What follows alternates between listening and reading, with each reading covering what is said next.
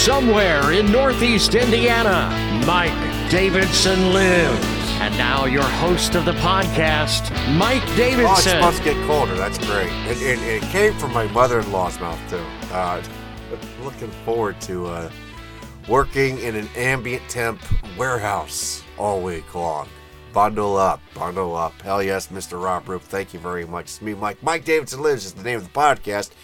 Glad you could download and hang out with me for about half an hour. Although, you know, if, if you work outside, uh, you get more sympathy from me than anybody working in a cubicle at this point. I'm kind of the day walker. I'm indoors, but uh, and I'm not exposed to the elements, but it's going to be butt ass cold. But if you're like a lineman or if you're doing any sort of outdoor work this week in the contiguous U.S., it's uh, kind of brutal.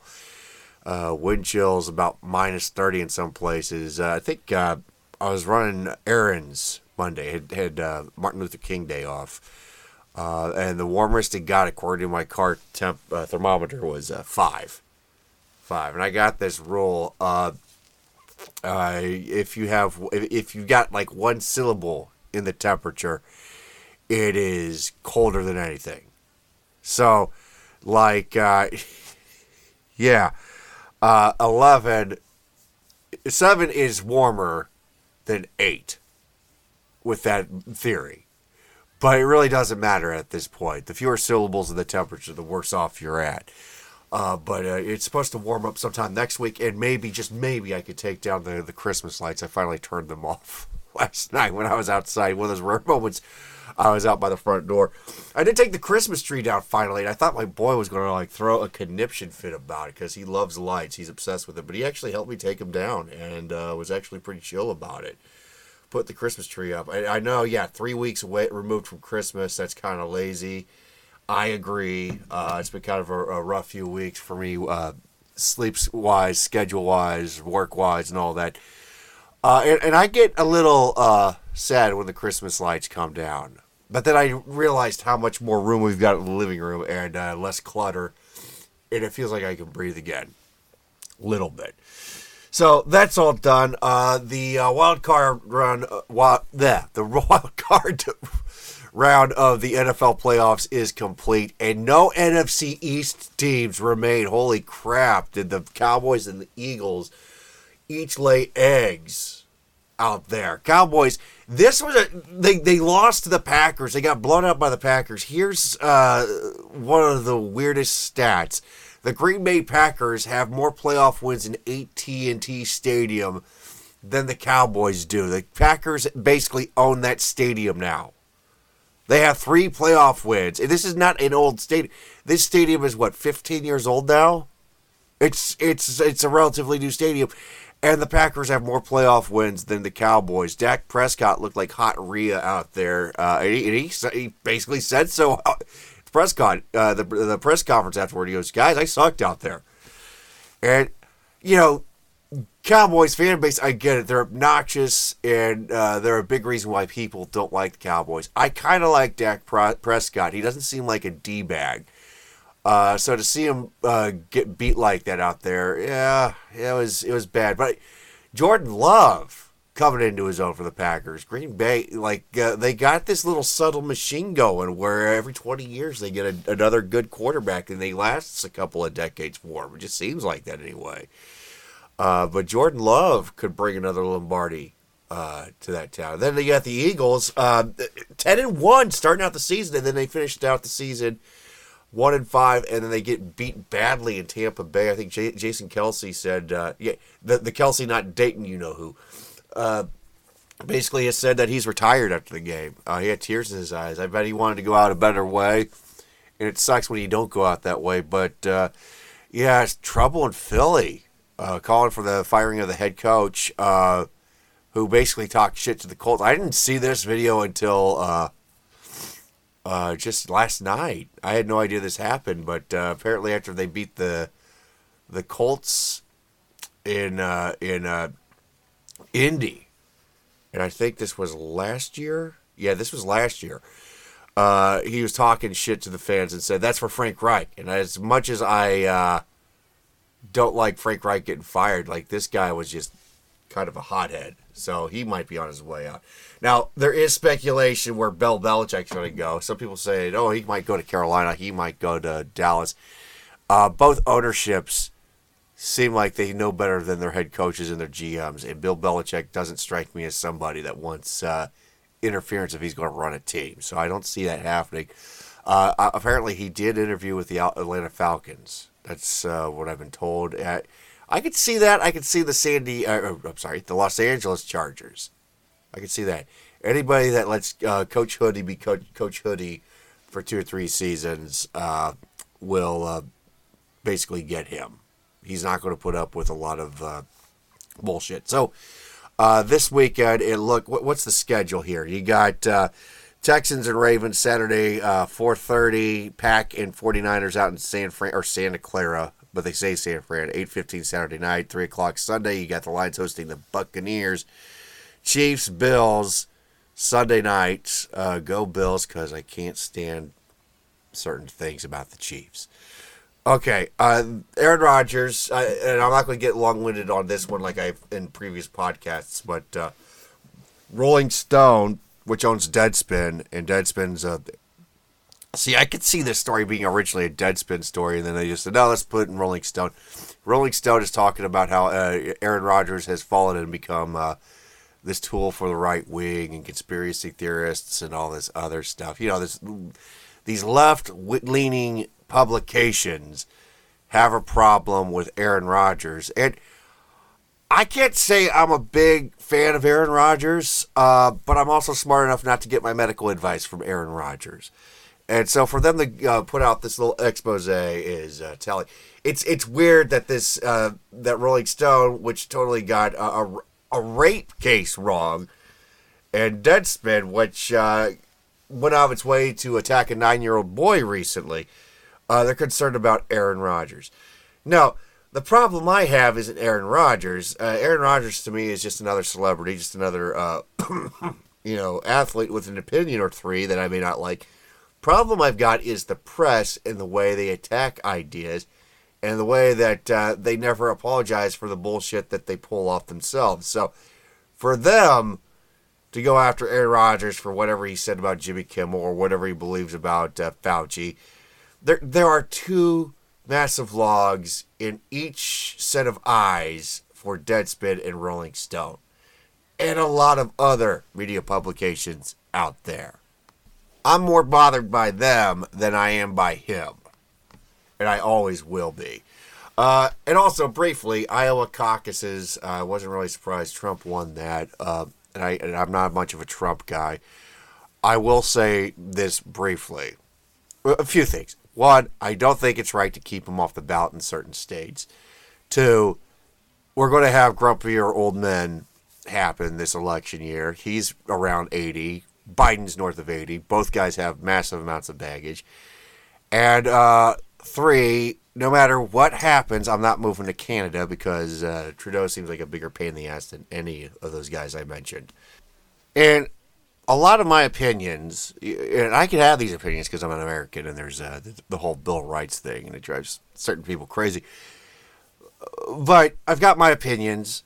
I've got my theories on things. They're not necessarily conspiracy theories, but the best way to live your life is not, you know, with bumper stickers and yard signs in your yard.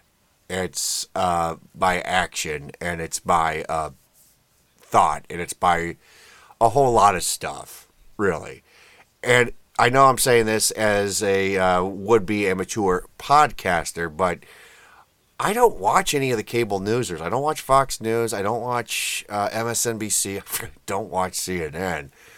Um, and I think my life's a little better for it um, because they always want you to constantly worry about things and this and that. And there are things legit to worry about. But I live within my own means. And, I, you know, this year we're picking somebody to be an executive of a federal government that is $34 trillion in debt. And I don't see any responsible people when it comes to that financially. And uh, that's a big thing for me. There's, there, there's other big things too. I'm not going to get into them, but yeah, it's just politics. Uh, politics is a frustrating thing. That's why I don't watch cable news. I do have opinions on cable, uh, not cable news, but politics. Emmys happened last night. I didn't watch it because I didn't care. I was watching uh, a little bit of that uh, Eagles debacle against the Buccaneers, but uh, Elton John becomes uh, a, a, man in rare company. He is now an EGOT winner. Uh, Emmy, Grammy, Oscar, Tony. He's got all four of those awards. He won an Emmy last night um, for his farewell show in Los Angeles. Was on Disney Plus.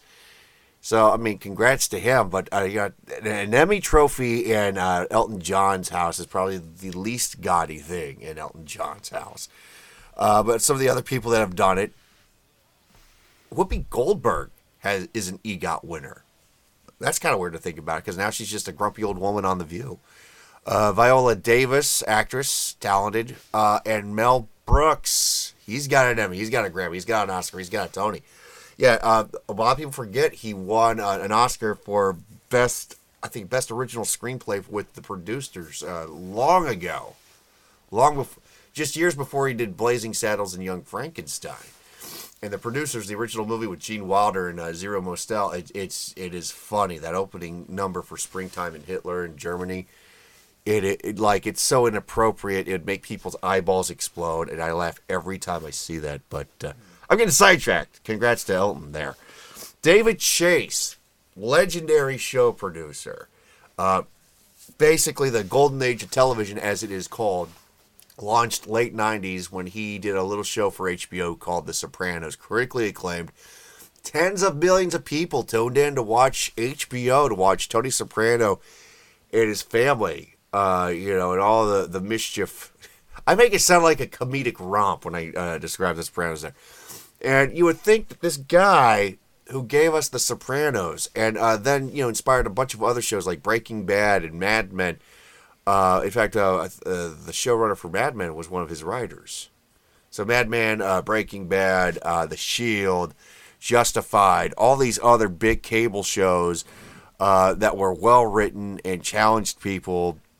You would think that this guy would have no problem finding a, a, a home finding a place to do what he wants to do. And he says, I'm having trouble finding things. I got this interview linked up on the Mike Davidson uh, Facebook page. Uh, he's talking about how, like, he's got this show, uh, and it's about a hooker in witness protection program. I think that's the gist of it. Um, and it's it's uh, you know it's a drama. He's trying to do a show just like The Sopranos, something you know a little more complex than your average television show, but uh, he's having trouble selling it because they want him to dumb it down. And he's saying because of this, uh, the golden age of television is dead. And I, this is a very intriguing read. Um, I saw that John Nolte on uh, Breitbart. He had a pretty good write up about it too.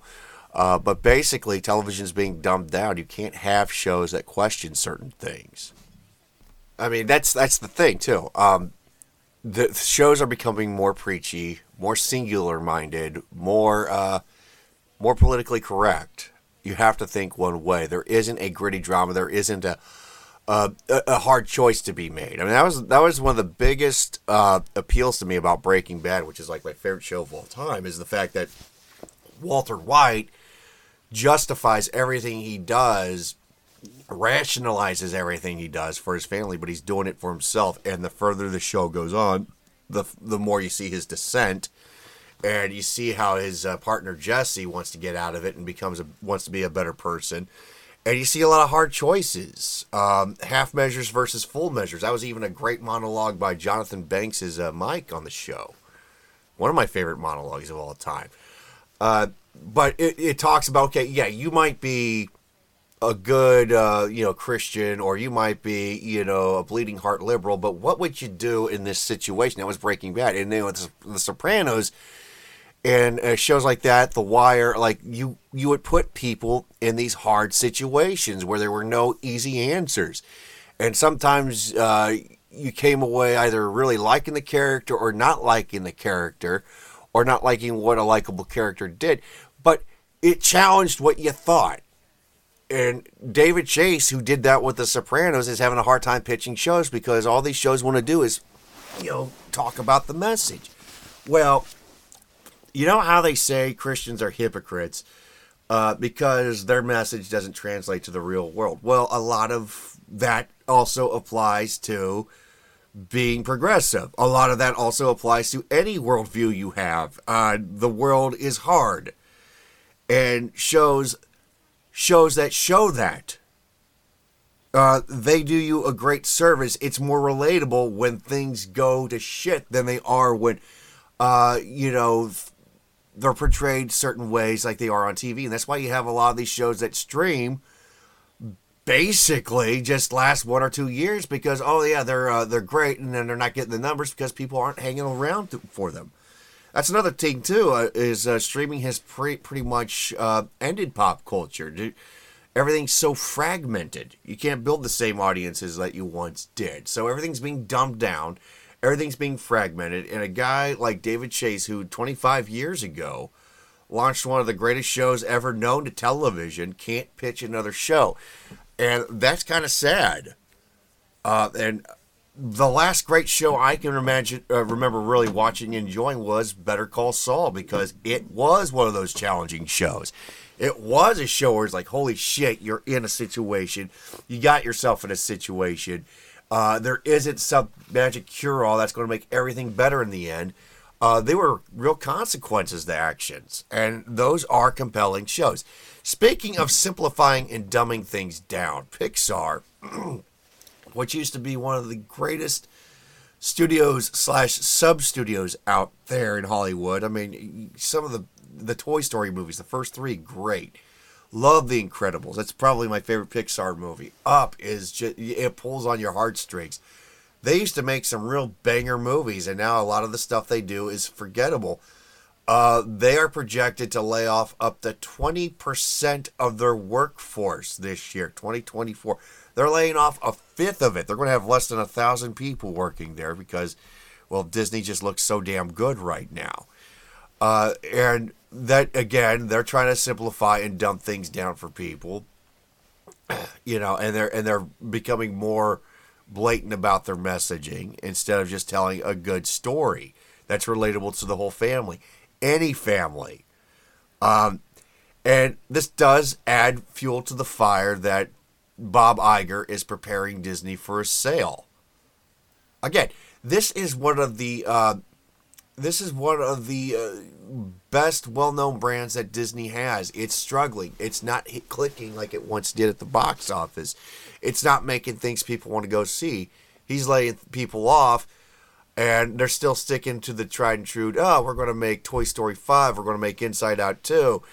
We're not anything we try that's original is going to bomb. So let's just make more sequels to offset the difference. There's just nothing there nothing there. It's it's sad to see.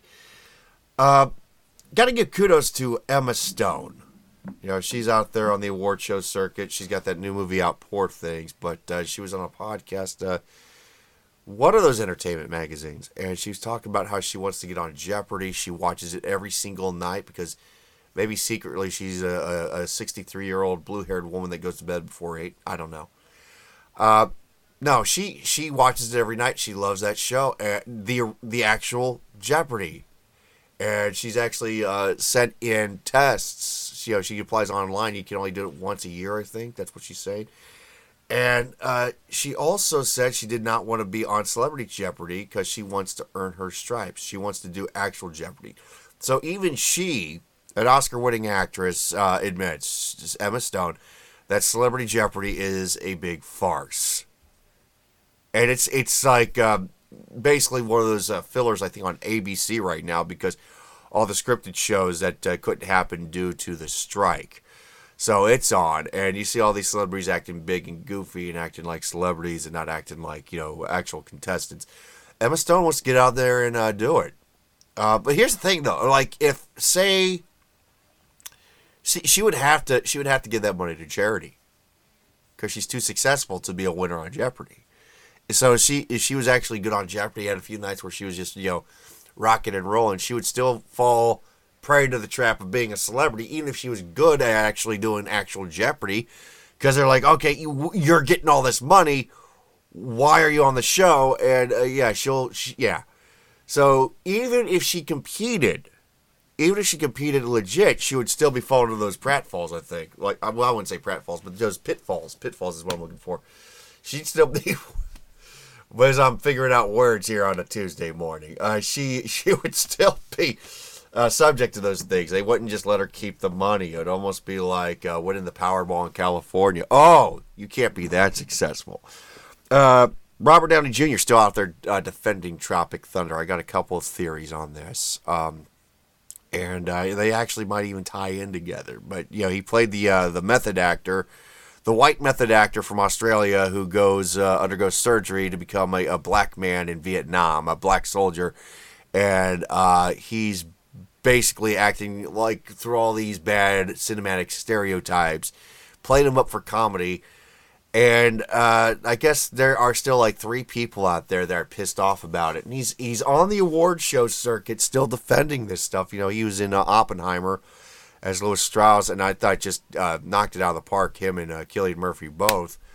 But he's still defending it. And he says, "Hey, look, we're attacking those true tropes through comedy. Absolutely right." But okay, so the two theories I've got on it: one, you keep attacking a classic comedy because, uh, as you know, people die People, there are people that watched that movie just a few years ago that are no longer with us, and it's going to continue as such uh, because we're all mortal. Okay, so you'll have these younger viewers uh, grow up, and they will look at this and act indignant because uh, there's nothing else going wrong in the uh, in the world, and they'll say, "Well, how could Robert Downey Jr. do such a hate crime?" And you know, you foster the next generation of people that have nothing better to bitch about. And two, uh, I think it more or less, given recent examples, might be something done by people behind the scenes in Hollywood because they have no sense of humor. And what I mean is that this is a great satire of the method actor that thinks he or she can do any role, and so they do everything they can to get immersed in that role, even if it means becoming a caricature themselves. And you see this with method actors a lot of times. Jared Leto. And I say this, and I was giving thought to this when I was reading this. Was like, well, you know, uh, Taylor Swift couldn't laugh at herself uh, at uh, the Golden Globes, so there's that example. Jimmy Kimmel could have fired off an "fu" smartass to Aaron Rodgers, but instead decided to do a seven-minute monologue about it on his show. Uh, those were some examples of how you know you could have laughed it off or brushed it off, and they didn't. And I'm sure there's some people in Hollywood that are pissed that er, that uh, our Robert Downey Jr. had uh, the temerity to do what he did uh, in that role, and that role being written. And there might, and there's going to be people that publicly laud it because it, it is funny. Uh, but there's got to be some people behind the scenes going, you know, maybe if we can attack the racism angle a bit, that this thing will lose its luster because there is nothing, there are no bigger group of people in the world that take themselves more seriously than actors, than celebrities, than people that are always in the limelight. Always in the limelight. So they might be secretly pushing this. That's my theory. Makes a lot of sense when you think about it. Uh, yeah, group thinks scary. Uh, have you tried flying lately? I won't. Um, I the more I read about planes nowadays, uh, the more I think John Madden had it right. Get yourself the big tour bus and uh, go from city to city every week eating the turducken. That's the best thing you can do. Eat the turducken on your ride. Uh, so the FAA is looking for more people uh, to fill a diversity push. And, uh, you know, look, I don't care about the color of your skin uh, your bedroom habits, uh, your your genetic makeup. As long as you're competent, you know math, and you know how to keep the plane off the ground, and when you land it, it doesn't land violently. You're okay in my book.